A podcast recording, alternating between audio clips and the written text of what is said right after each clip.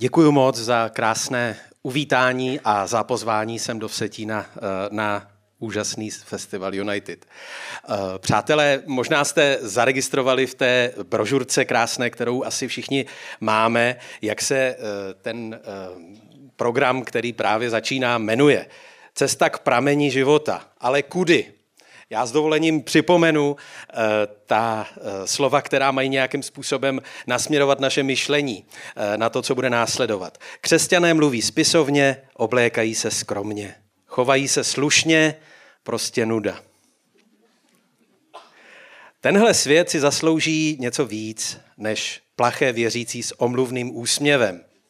Možná přišel čas na trochu svatého šílenství. Aneb tajemství knihy žalmů. Tak někomu z vás ten humor je blízký a někomu ne, jak bylo vidět z toho chabého smíchu. Mně to připadá, že se mi to docela povedlo, ty formulace. Ale každopádně asi je docela zřejmé, že nápověda ohledně toho, co bude následovat, je v té poslední větičce. Já jsem před nějakým časem dostal skvělou radu, za kterou nepřestávám svému kamarádovi děkovat, abych si zkusil několikrát přečíst knihu žalmů od začátku do konce. Prostě, abych s tím žalmistou absolvoval všechny ty výšiny a hlubiny, všechny ty skoky a pády a zase vzestupy, které tam tak dramaticky v jednotlivých žalmech jsou vylíčeny. A musím říct, že teda z toho nepřestávám těžit. Kniha žalmů je ohromným zdrojem síly, inspirace, naděje, potěchy od té doby, co jsem ji začal nějak víc číst. A já bych rád, abychom spolu dneska a se žalmisty hledali cestu k prameni života. Možná pokud ty žalmy trochu čtete, tak víte, že žalmisté hledají cestu k prameni života a nacházejí. To jsou slova, která v té knize žalmů najdete výslovně zmíněna. Dokonce žalmista, a to je možná pro nás překvapivé, protože sice v těchto měsících je horko, ale většinou už máme žízeň, tak se docela rychle nějak dokážeme napít. Žalmista velmi často vyjadřuje tu nejhlubší touhu svého srdce slovem žízeň. Žalmista žízní, vzpomínáte, jako jelen řve. Jako jelen řve po tekutých vodách, tak dychtí duše má po tobě, Pane. Jako jelen řve. Slyšeli jste někdy jelena řvát v lese? To je řev. Já schválně cituju kralickou Bibli, protože ta ekumenická je taková trošku opatrnější, jako jelen dychtí. No. Řve. Asi jsme to všichni někdy zažili v modlitbě, ať už nám bylo hodně dobře nebo hodně špatně. Tak člověk se někdy cítí jako ten jelen, když řve. A není to náhoda, že zrovna žalmista v té zemi, kde opravdu voda znamená život. A když není dost vody, tak život je ohrožen. Tak často vyjadřuje svoji touhu po životě, touhu po boží blízkosti slovem žízeň, prahne. V Žalmu 63, má duše po tobě žízní, mé tělo touhou po tobě hyne. Ve vyschlé, prahnoucí, bezvodé zemi.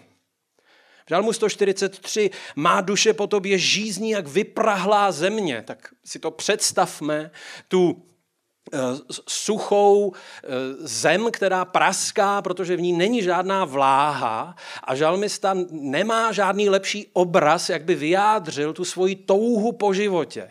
A mluví o Bohu jako o prameni života, o zdroji zřídlu živé vody. To není náboženská terminologie, žádná náboženská plíseň, nic takového. To je prahnutí, hluboká touha po životě. Žízeň po životě, tak se jmenuje životopis jednoho malíře. Žízeň po životě. To je strašně silný výraz, který v těch žalmech znovu a znovu přichází ke slovu. Jestli nás žalmisti něco učí, tak je to vášeň. Vášeň v touze po životě. ta živelnost, to, že žalmista teda, ať je mu špatně nebo je mu dobře, ať trpí nějakým neštěstím, anebo je opojený radostí, tak rukama, nohama, zuby, nechty, hlava, nehlava, otvírá srdce, vrhá se před Hospodinovu tvář. Ta intenzita, to drama je něco, co bych rád, abychom si uvědomili, když tak jako ospale listujeme Biblii a čteme tam ta spisovná náboženská slova. Tak ta kniha žalmů, to je najednou jako vichr, to je hukot, to je jako když sjíždíte řeku rozbouřenou. Ty nejsilnější emoce, a žalmista často ani nenachází dost silná slova, tak jako tápe, hledá, jak by to řekl. O tom prahnutí po boží blízkosti mluví slovy, která vyjadřují důvěrnou blízkost mezi mužem a ženou.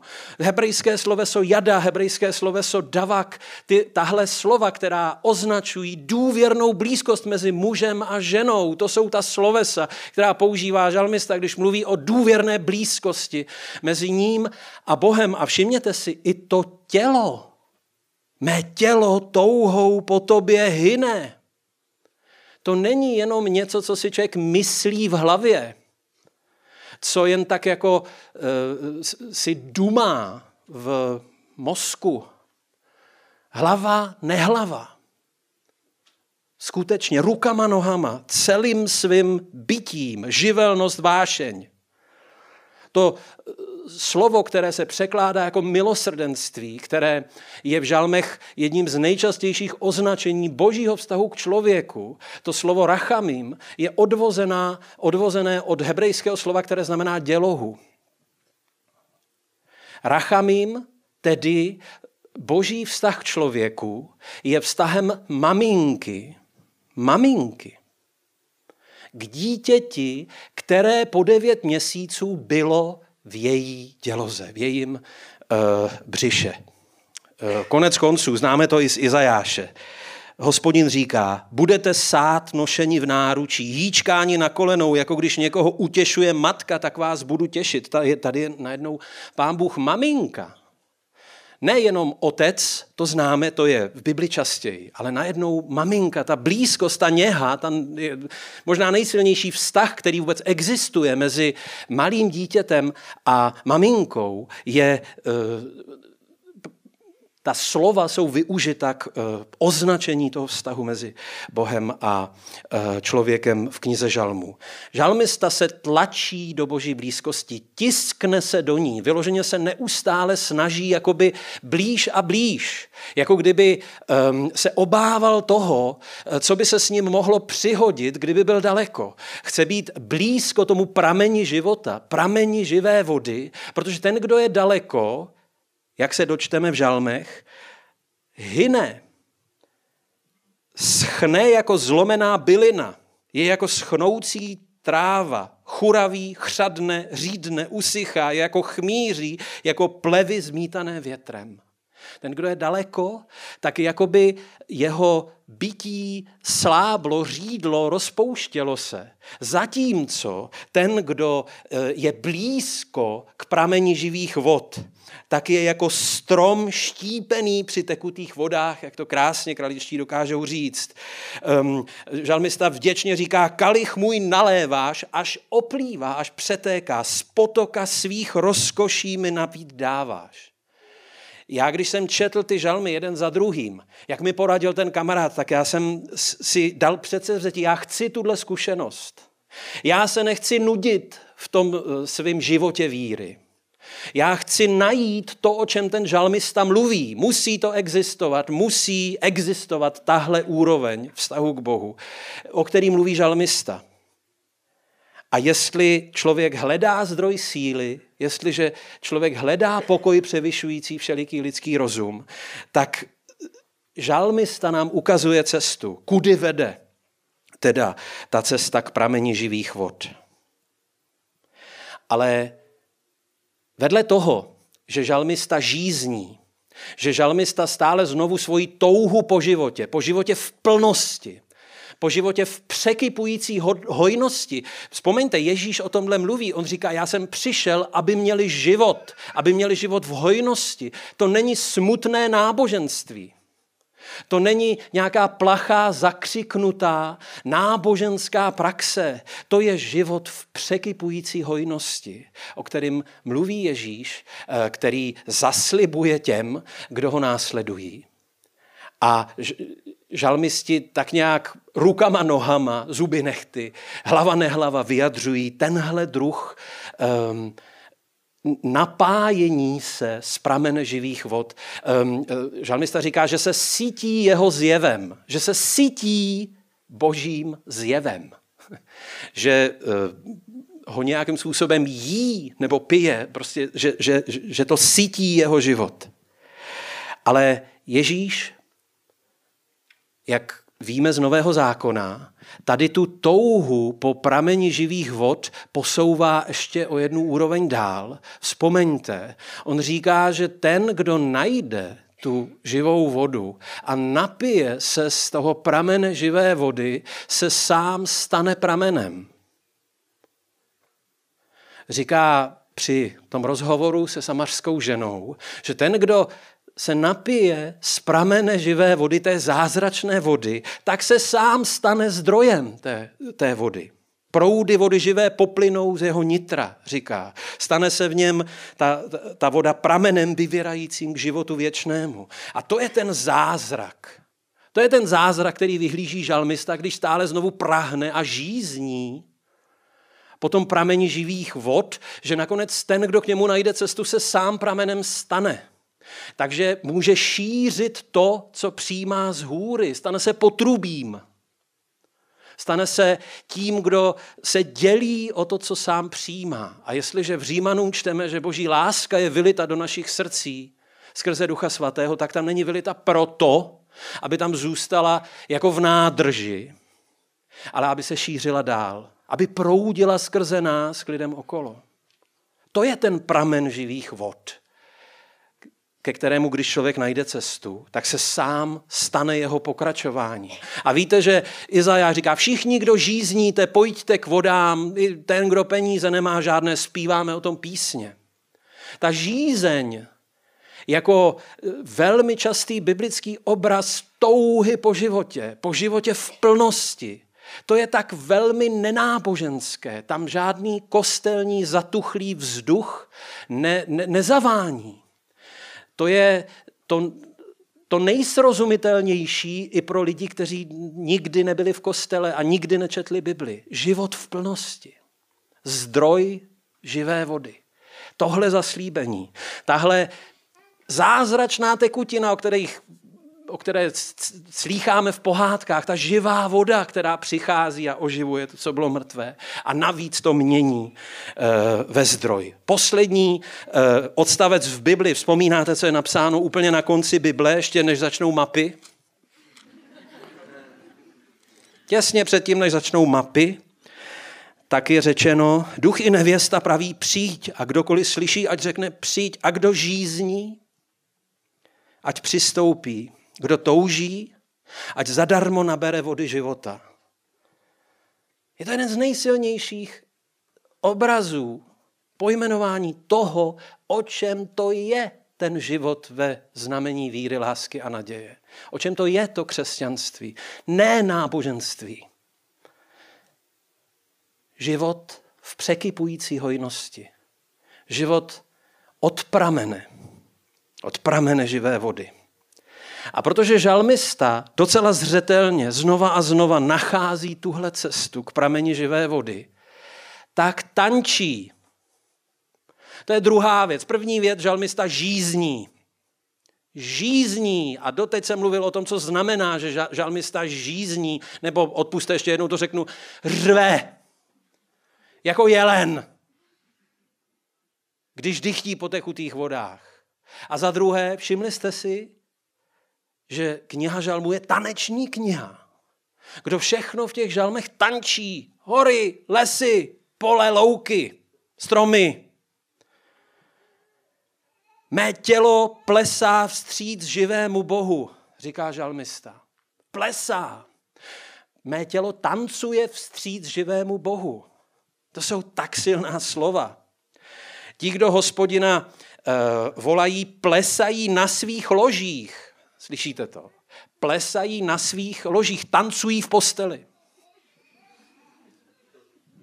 Na ložích. Já jsem naposled tancoval v posteli, když mi bylo 5 nebo 6 let a hráli jsme polštářovou bitvu. Plesají na svých ložích. Vstupte před jeho tvář s plesáním. Kdo jste kdy byl na plese, tak víte, co to znamená plesat. Tanečním rejem chválí tvoje jméno, Hospodine. Co to je tanec? Tanec to je radost, která se zmocnila těla. Tanec to není nějaká podezřelá volnočasová aktivita. Podle toho, co říká Bible. Tanec to je radost, která se zmocnila těla. A žalmista do toho jde, už jsme si to řekli, rukama, nohama. Zuby nechty, hlava nehlava. Radost, která se zmocnila těla, on neposedí. A ne vždycky je to jenom ohromná euforická nálada. Žalmista dokáže říct taky, Hospodine, ty jsi můj nářek proměnil v taneční rej. Naříkal a vytancoval se z toho. Hospodine, ty jsi můj nářek proměnil v taneční rej. To není jenom smích od rána do večera, to by nám prostě, jsme dostali křeč do čelistí. To jsou i slzy.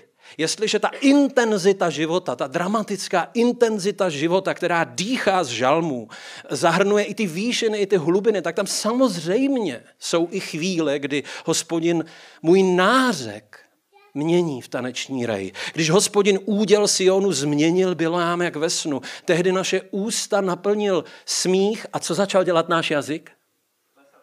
Tancovat! Ne, to je správně, to je překlad. Všichni jsme byli aspoň jenom na plese, víme, co se dělá na plese.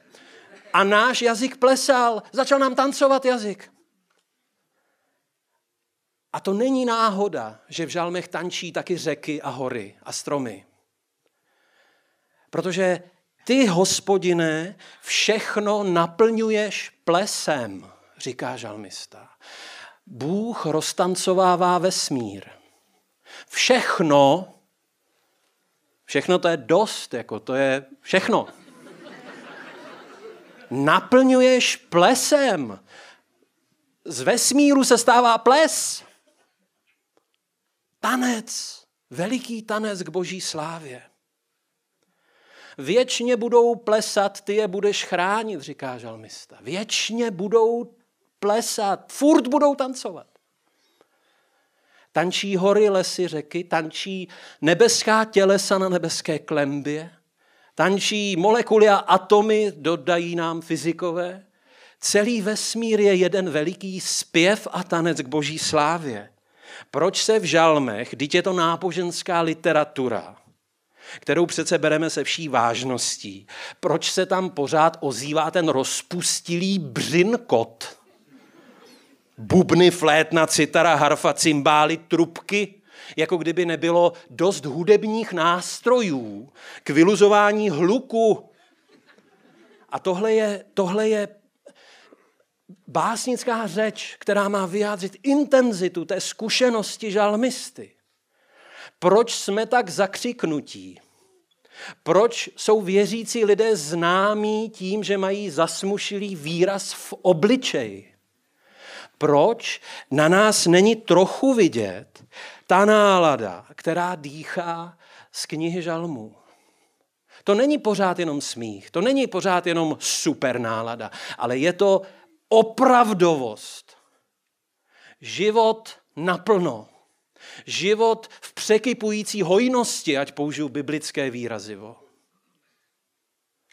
Jestliže člověk prahne, žízní, řve po živém Bohu, jako to mluví žalmista, tak potom najde cestu k prameni živé vody. A sám se stane pramenem. Sám se stane zdrojem, zřídlem života. Stane se potrubím toho, co přichází z nebe a co může šířit kolem sebe. Život v plnosti. Jako zapojení se do toho tance celého vesmíru. Do toho tance, ve kterém tančí všichni tvorové, zpívají a člověk je zván, aby teda taky vešel do toho tanečního reje k boží slávě. Možná víte, že v knize proroka Sofoniáše, možná někteří nevíte, že něco takového je v Bibli. Tak v Bibli je mezi malými proroky prorok Sofoniáš a tam se hovoří o Hospodinu a jeho radosti z jeho lidu. Ve 3. kapitole ve verši 17 se o Pánu Bohu říká toto. Hospodin tvůj Bůh je uprostřed tebe. Raduje se z tebe a veselí, láskou umlká a opět nad tebou jásá a plesá. Plesá. Tančí.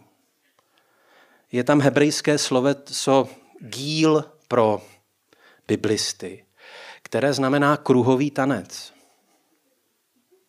Ještě jednou. Hospodin. My asi jsme všichni slyšeli všechny ty důvody, proč tanec je špatně. Hospodin tvůj Bůh je uprostřed tebe. Raduje se z tebe a veselí, láskou umlká a opět nad tebou jásá a plesá. Tady je skutečně, samozřejmě ve vší bázni a pokoře, řeč o tom, že Pán Bůh tančí radostí nad svým lidem. V některých překladech to skutečně je přeloženo jako tančí. Možná to není tak překvapivé, že všechno v tomhle světě tančí, když Bůh sám je podle proroka Sofoniáše ten, kdo tančí radostí. A nebo to můžeme brát jako takový obraz. Obraz toho, co jsem řekl o tanci. Tanec to je radost, která se zmocnila celé bytosti, která prostě uvádí do pohybu a kterou nelze jako zakrýt. Ostatně Ježíš, kterého známe z evangelijních vyprávění a asi častěji si ho představujeme vážného nebo smutného možná, nebo jako muže plného bolesti v souvislosti s tím dramatem toho velikonočního finále jeho života. Ale v 10. kapitole Lukáše je řeč o tom, jak se učedníci vraceli z té cesty, na které Ježíš poslal a vyprávěli mu, co všechno se dělo a byli z toho nadšení. A pak je řečeno, v tu chvíli Ježíš zajásal v duchu. To řecké slovo, které je tady použito a překládá se jako zajásal nebo zajásal v duchu, v sobě obsahuje myšlenku kruhového pohybu a skákání. My nevíme přesně, co Lukáš jako míní, ale to zajásal opravdu je strašně silný výraz, který skoro jde překládat jako tanec. Nebo něco podobného. Tak zkusme, když víme dobře o těch jakoby vážných a smutných tónech v tom Ježíšově příběhu, pamatovat taky na to, že Ježíš taky dokázal zajásat v duchu. A koneckonců v 1. Petrově čteme, že jásáme, nebo on říká těm svým adresátům, jásáte nevýslovnou vznešenou radostí. Když jsem to v 1. Petrově četl, jásáte nevýslovnou vznešenou radostí, tak jsem musel vzpomenout na knihu Žalmů. Ano, to je ta zkušenost, kterou žalmisté popisují. Jásáte nevýslovnou vznešenou radostí. Něco, co se vlastně nevejde do slov, co přesahuje možnosti popisu. Tak žalmista sahá po básnických obrazech, protože nemá dost silné výrazy, aby pojmenoval to, co zakouší. Takže žalmista žízní, dokonce řve, jako jelen. Žalmista tančí opravdu hodně často. Na to, co všechno jsme slyšeli jako varování před některými druhy tance. A to je v pořádku, tak jako jistě jsou druhy tance, které nejsou v cajku, ale kniha Žalmů je plná takového tance, ke kterému jsme zváni, ke kterému jsme vybízeni, aby jsme se přidali k těm všem ostatním tvorům, kteří taky tančí. A to třetí, co žalmista stále znovu říká, že dělá, nebo že cítí, je, že žasne. Žasne. Žízní, tančí a žasne. Jeho výchozí pocit, když se podívá kolem sebe, je úžas. A nás, čtenáře knihy žalmů, posílá do lesa, do hor, do přírody, do stvoření. Říká, jak úžasná jsou tvá díla, Hospodine. Nebesa vyprávějí o boží slávě. Obloha hovoří o díle jeho rukou. Žalmista se podívá kolem sebe a vidí hory, řeky, jezera a tak dál a tají se mu dech, žasne. Jak nesčetná jsou tvá díla, Hospodine, všechno si učinil moudře, země je plná tvých tvorů. Teďka následuje ta zoologická zahrada, ten výčet těch rostodivných božích tvorů. A pak je hrozně zajímavá věta v tom žalmu 104, když je řeč o těch zvířatech, to vše s nadějí vzhlíží k tobě. Je tam vyjádřeno očekávání na straně zvířat, že je Hospodin nasytí a že jim dá ducha. Skoro by se chtělo dodat, no kdyby zvířata mohla mluvit, tak nám něco řeknou o Pánu Bohu. Kdo z nich všech by nevěděl, že ruka Hospodinova to učinila, čteme v Jobovi. To znamená, ti tvorové, mimolidští, očekávají s nadějí, že je Hospodin nasytí podle žalmu 104. A teď, přátelé, ten pohled na svět náš vezdejší doširoka otevřenýma dětskýma očima. Očima úžasu. Očima pohledu dítěte na vánoční stromeček, kterýma se žalmista dívá na svět. Když se podívá z okna, tak se mu rozšíří zornice. Podívejte se, co vidí a slyší přírodu, stvoření dělat. Slyší je chválit Hospodina. Slyší tisíce hlasí zborový zpěv k boží chvále. Chvalte ho slunce s měsícem, chvalte ho všechny jasné hvězdy. Ze země ať chválí Hospodina netvoři a všechny propastné tůně, oheň, krupobití, sníh a mlha, bouřný vichr, horstva a všechny pahorky, ovocné stromy a všechny cedry. Zvěř a dobytčata, plazy, okřídlené ptactvo, zoologická zahrada. Zase prostě všeliké tvorstvo nemlčí, to nejsou němé tváře, to není pravda. Zpívají, šeptají, hlaholí, zvučí ke chvále Hospodina. Jako o tom slavném chasickém rabínovi se říkalo, že vždycky ráno na nějakou dobu vytratil, nikdo nevěděl, kam zmizel a nakonec jeden z jeho žáků zjistil, že se chodí k rybníku učit píseň, kterou žáby chválí Hospodina. Že se chodí k rybníku učit píseň, kterou žáby chválí Hospodina. Aby se taky něco přiučil. V čem je problém? Problém naznačuje ten slavný verš v 16. verši. V 16. žalmu žalmista říká, Hospodina stále před oči si stavím. Člověk se může na tu přírodu, na ty divy a zázraky světa vezdejšího božího stvoření dívat úplně nevidomýma očima, nevidět tam tu krásu, ze které se tají dech, nevnímat tu moudrost a slávu stvořitele, která se zrcadlí v díle jeho rukou. Protože už jsme to viděli mnohokrát, už nás to zas až tak moc nepřekvapuje, už to máme zahalené závojem všednosti, jak říká Tolkien. A jestli si vzpomenete, co říká tento velký křesťanský spisovatel John Ronald Reuel Tolkien o elfech, elfové jsou bytosti úžasu. Elfové, když spatřili světlo světa, byli stvořeni, tak první, co viděli, byla nádhera z hvězdné oblohy.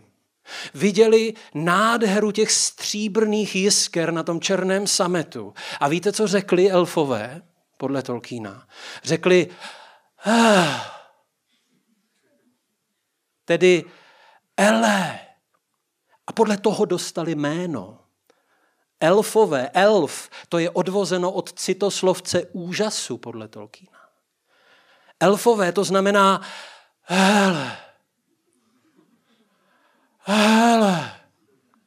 Takhle to hluboce věřící, 7krát týdně do kostela chodící křesťanský spisovatel Tolkien popsal v úplných dějinách Středozemě.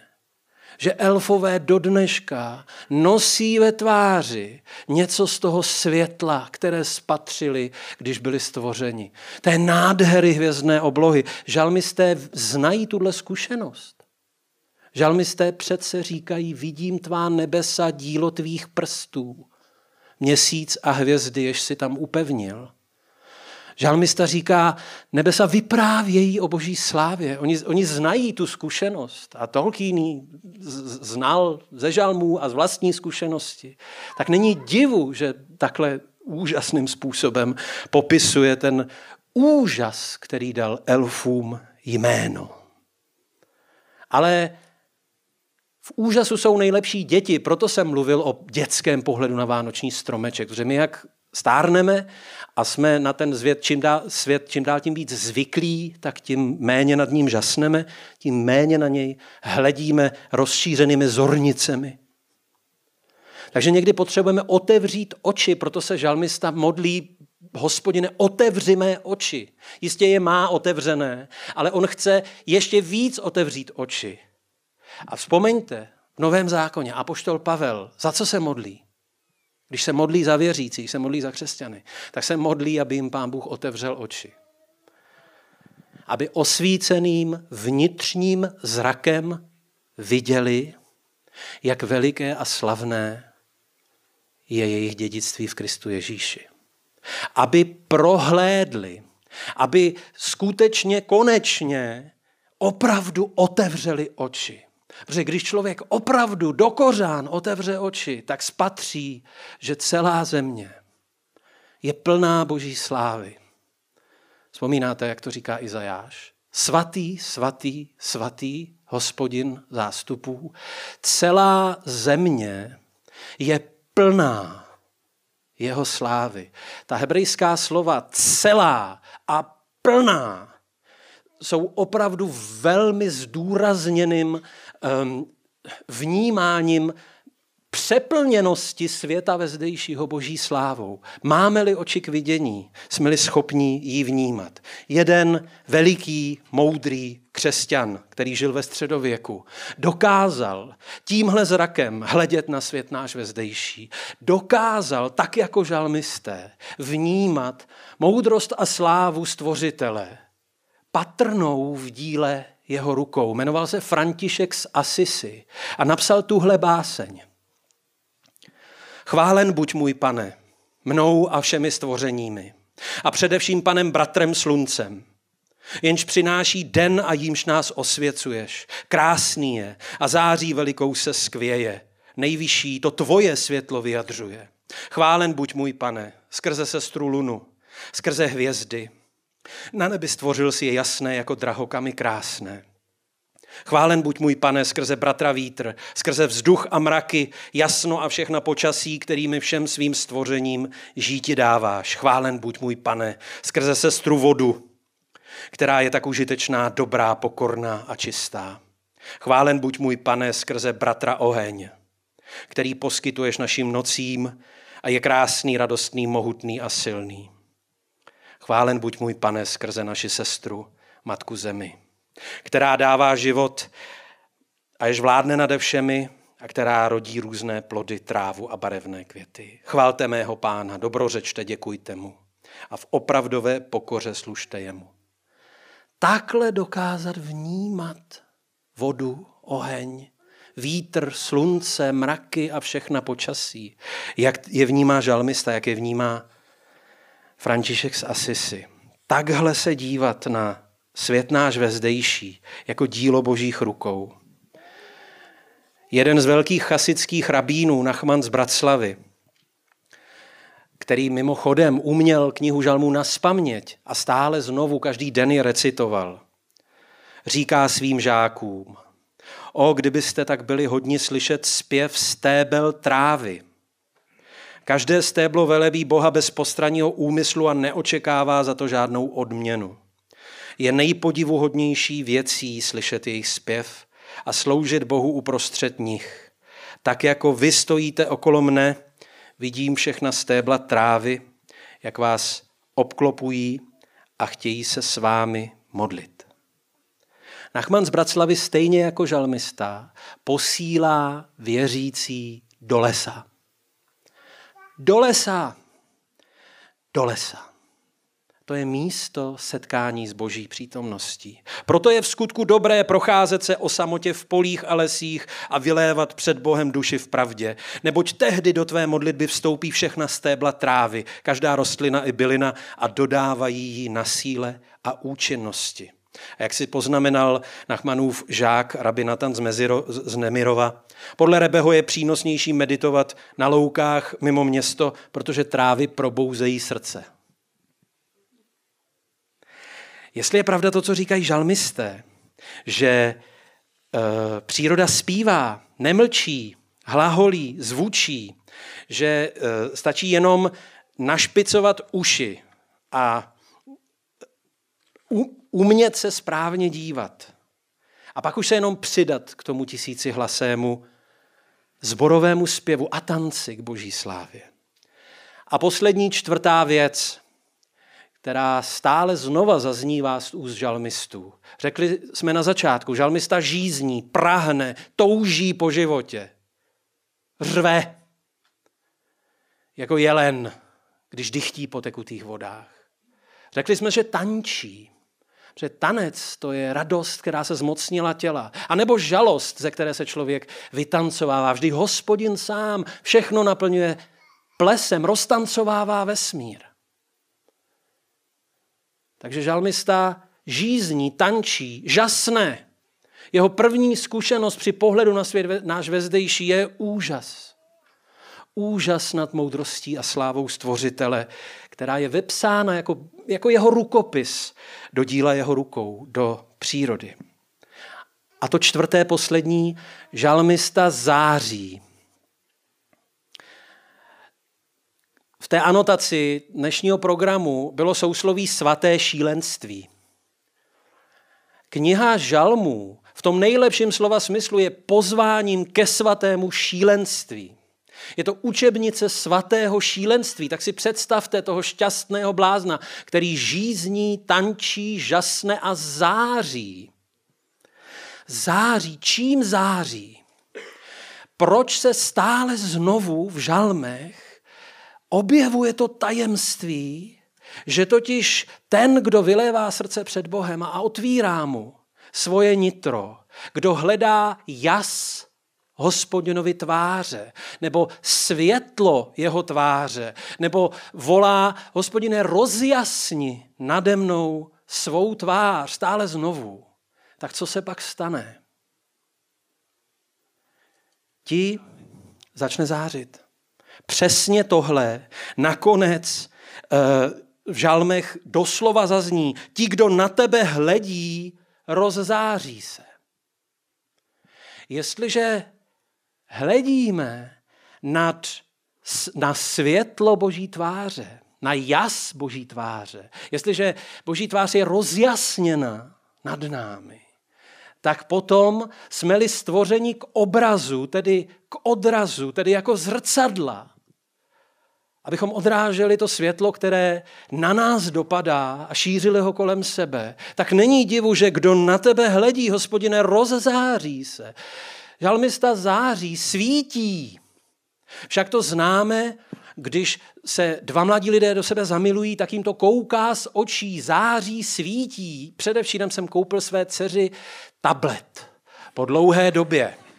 A ona se nemohla přestat usmívat. Vypadala jako sluníčko a takhle si rukou dávala koutky dolů, aby se přestala culit a nešlo to.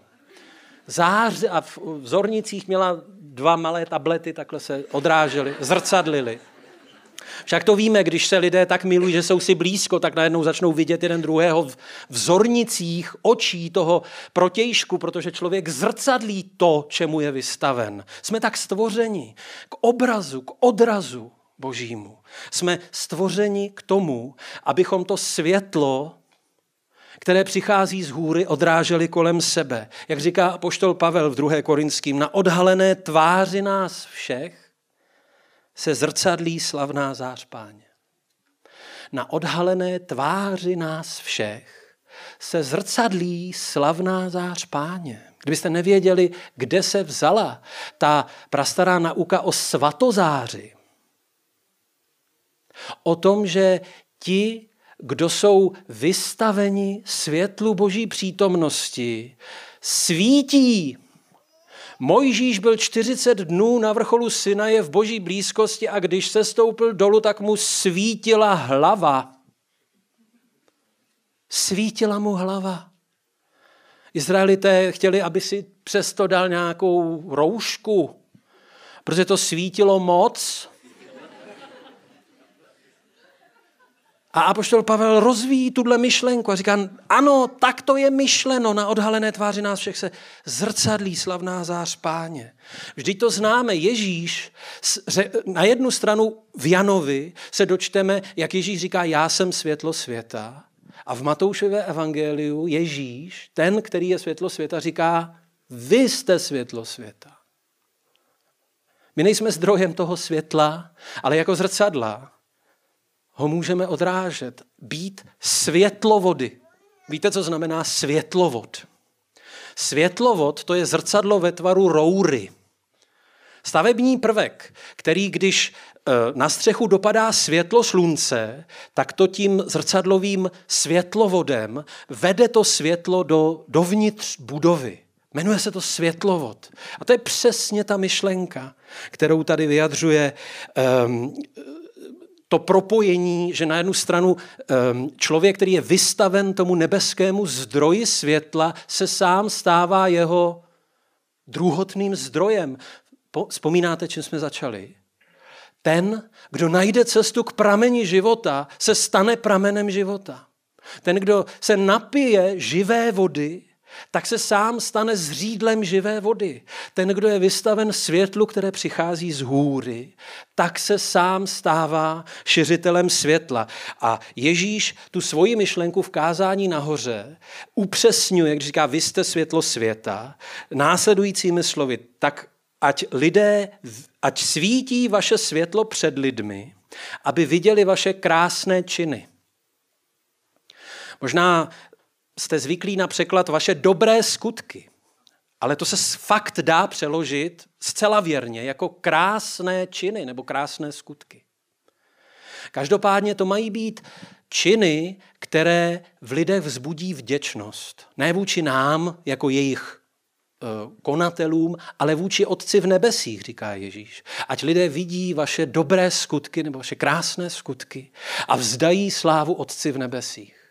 Takže to světlo, které přichází z hůry a které má skrze nás se šířit okolo, to světlo, které proudí tím potrubím mezi nebem a zemí, to jsou ty krásné činy, ty dobré skutky, které v lidech vyvolávají vděčnost. A tak jsme zpátky u toho, co říká Pavel.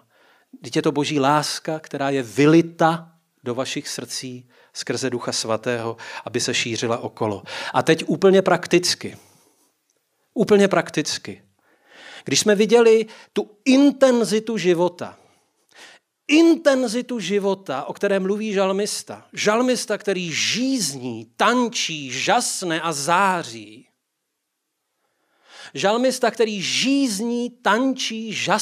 září, tak kde je tahle intenzita? V našich životech, v našich sborech, na našich nedělních shromážděních. Kde je tahle intenzita života, tahle plnost?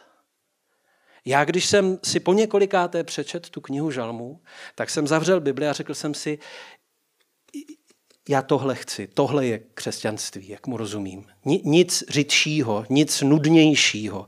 Já nechci trávit život tím, že jednou, dvakrát v týdnu zajdu do sboru a dám řeč se spolubratřími. Tahle síla, intenzita života. Žalmista, který ne vždycky jenom v euforii, ne vždycky jenom v opojné radosti, někdy taky v slzách a v zármutku a v žalu, ale rve. Žízní po životě. Nic náboženského, žízní po životě. To je přece úplně nenáboženské slovo, život. Tak stejně jako tanec, vždyť málem to ještě pohoršuje pořád. Radost, která se zmocnila těla.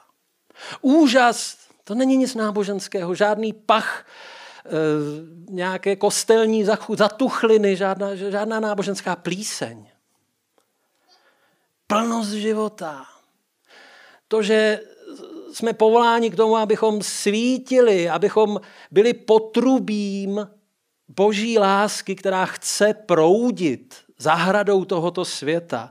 A kudy chce proudit to světlo z hůry, kterým je láska? No námi, tebou a mnou v téhle místnosti.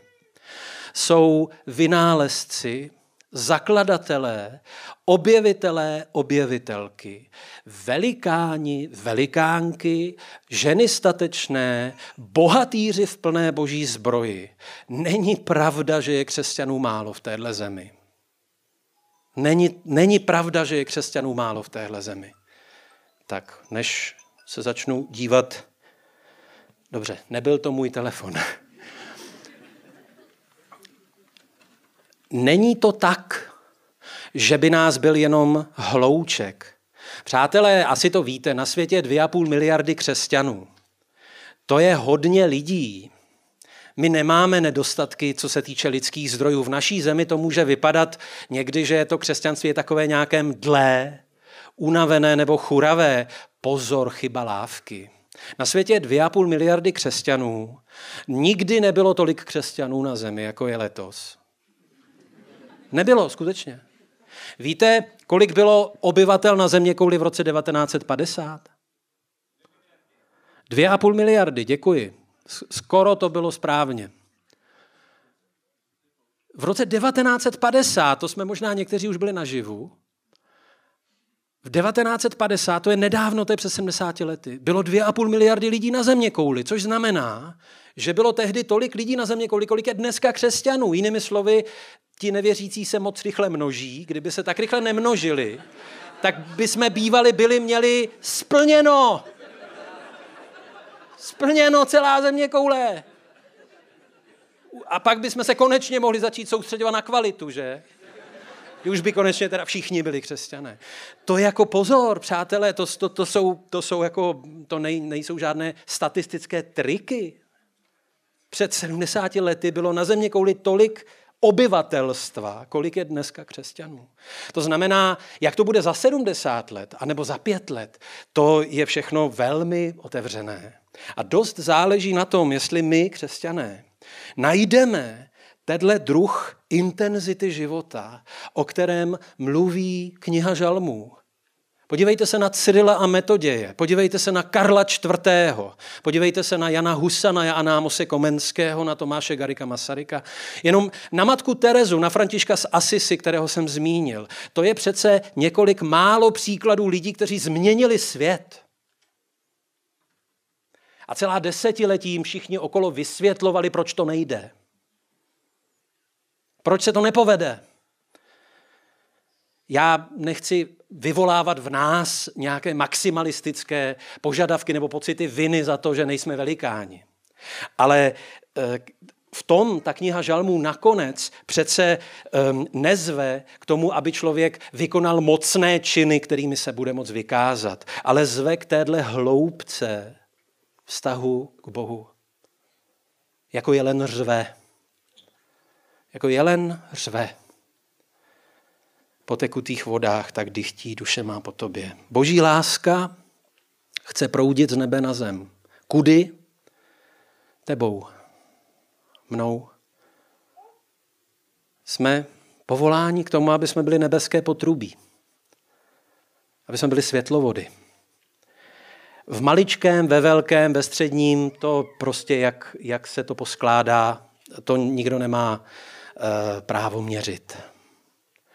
Ale kéž je nám kniha žalmů. Zkuste, čistě za to nic nedáte, si ji prostě přečíst celou od prvního do posledního žalmu. Kéž je nám pozváním k tomu, abychom opravdu vykročili po té cestě k prameni života. Po té cestě k prameni života, po které, když kráčíme, tak se sami stáváme pramenem života pro ty druhé. Já bych se s dovolením pomodlil.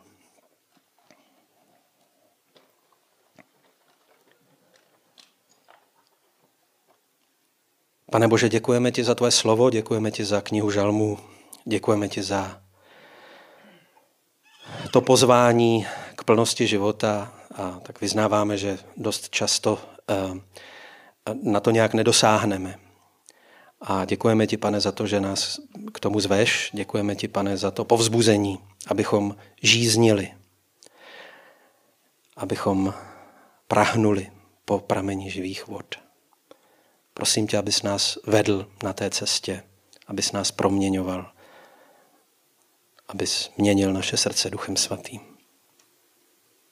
Amen. Přátelé, ještě jsme nevyčerpali hodinu, takže teďka je chvíle na diskuzi. Kdo je rozhořčen a nemohl se dočkat, kdy dostane příležitost dát najevo své negativní emoce, tak teď je ta chvíle.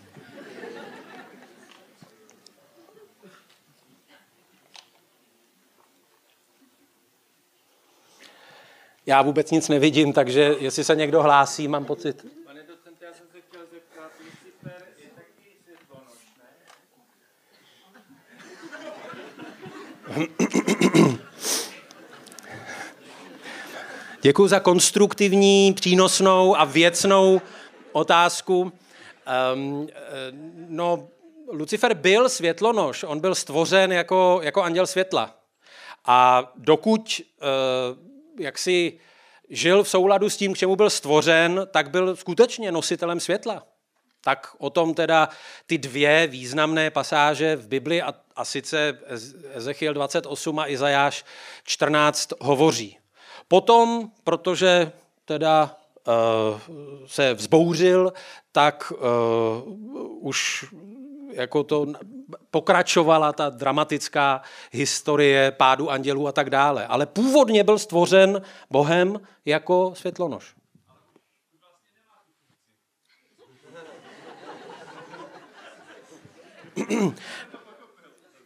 No tak funkci, to se budeme asi muset zeptat v nebi na tohle. Ale děkuju za důvěru, že si myslíte, že mám odpověď na takovouhle otázku. Já myslím, že je v Bibli docela jasno, jo. V Bibli je docela jasno dvě krátké věty, které mají ještě navíc mezi sebou strašně zajímavý vztah. A sice Ježíš říká, já jsem světlo světa. Kdo mě následuje, nebude chodit ve tmě, to je nové evangelium. A Ježíš v Matoušově evangeliu v kázání nahoře říká, vy jste světlo světa, ať svítí vaše světlo před lidmi, aby viděli vaše dobré skutky a vzdali slávu Otci v nebesích. Takže o tom, kdo je světlem světa a kdo má být světlem světa, je podle mě docela jasno. A jak to je s tím titulem někdejšího světlonoše Lucifera, to se prostě přeptáme, až budeme na té druhé straně.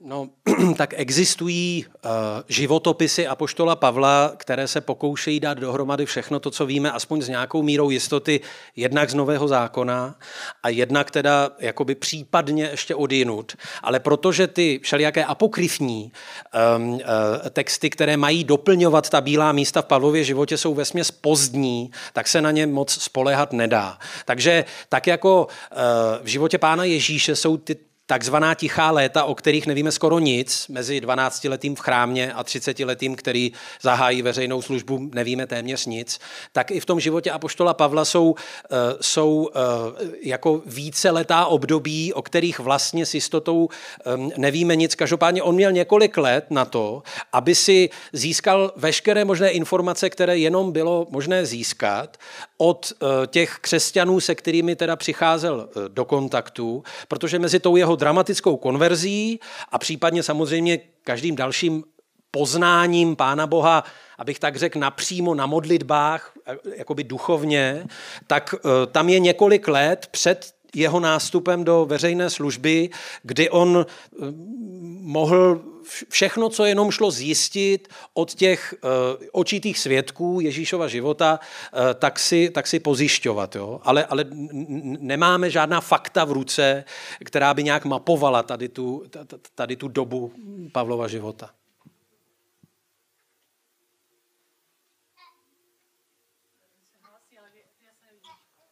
Já vidím jenom světlo. To světlo, které...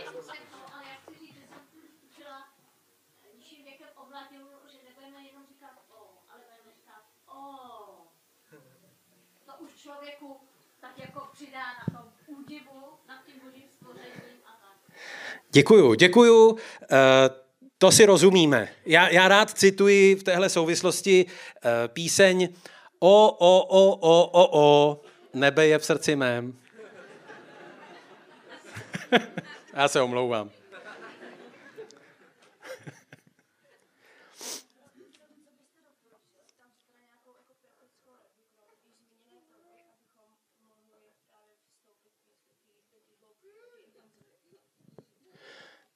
Děkuju, to je asi užitečná praktická otázka.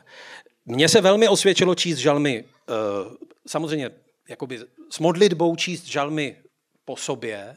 Kamarád můj každý měsíc přečte celou knihu žalmů. Jo, od 1. do 150. žalmu. To já nedělám, ale přemýšlet v modlitbě nad tou knihou žalmů je podle mě velmi dobrý. Potom to poslání do lesa, který znělo jako vtip, vůbec nebylo myšleno jako vtip. Já se osobně domnívám, nemusí to být u všech lidí, ale vzhledem k tomu, že stvoření je prostě dílo božích rukou, mně se daleko líp hledá, abych tak řekl, spojení modlitbě v lese, nebo prostě v přírodě, než někde doma, nebo někde v uzavřeném prostoru, kde nevidím nad sebou nebe. Ale to nemusí mít takhle všichni, ale mně to naprosto prakticky takhle slouží. A pak bych řekl, že pokud nemáme jako ve zvyku mít vyhraněný v rámci dne vyhraněný čas, kdy se člověk skutečně jakoby zastaví a eliminuje teda vnější nějaký vzruchy a 10 nebo 15 minut se prostě modlí tím stylem, jak žalmista mnohokrát říká, hledám, Pane, tvoji tvář, tak osvědčí se dát si tu práci s tou kázní, protože někdy to je káze, někde člověk ospalej, někdy je roztržitej, někdy a tak dále, ale ono to přinese ovoce, jenom je potřeba vytrvat. I když zrovna to není někdy snadný, tak to přináší s týdny a měsícema týhle praxe to přináší prostě ovoce. Tak to je jenom několik konkrétních praktických věcí.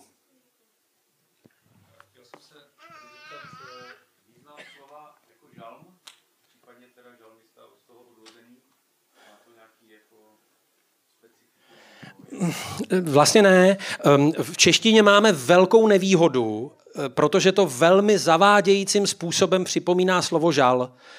Ve slově žalm, který je samozřejmě z toho psalmoji, což vůbec není jakoby slovanského českého původu, tak žádný žal není. Jo?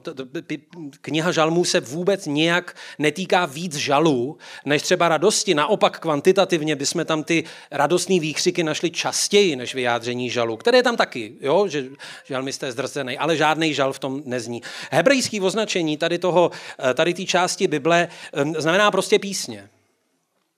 Jo? A není nutně předznamenaný tím označením, jaký druh písní to má být, nebo jestli veselější, smutnější, výpravnější nebo liričtější. Takže jako žalmisté jsou lidé, kteří tady mohou být známi, nebo jak to vlastně? Ano, já když jsem použil slovo žalmista, tak jsem tím používal jakoby jedno slovo označující autory těch modliteb.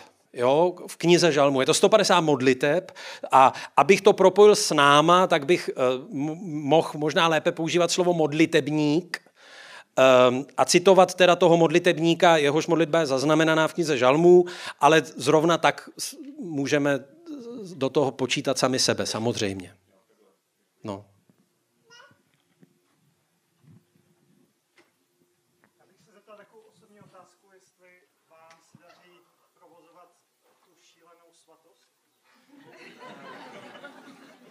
Svaté šílenství. Šílenou svatost, tam mám ještě velký mezery. Ale opravuji podle brožury, svaté šílenství, to se mi daří docela dost. Nebo dělám si legraci samozřejmě, ale... Tak ještě jednou. Žízní, tančí, žasne a září. Já, pardon, jsem trochu víc řval, to ne, že se na vás zlobím, naopak, já vás mám hrozně rád, ale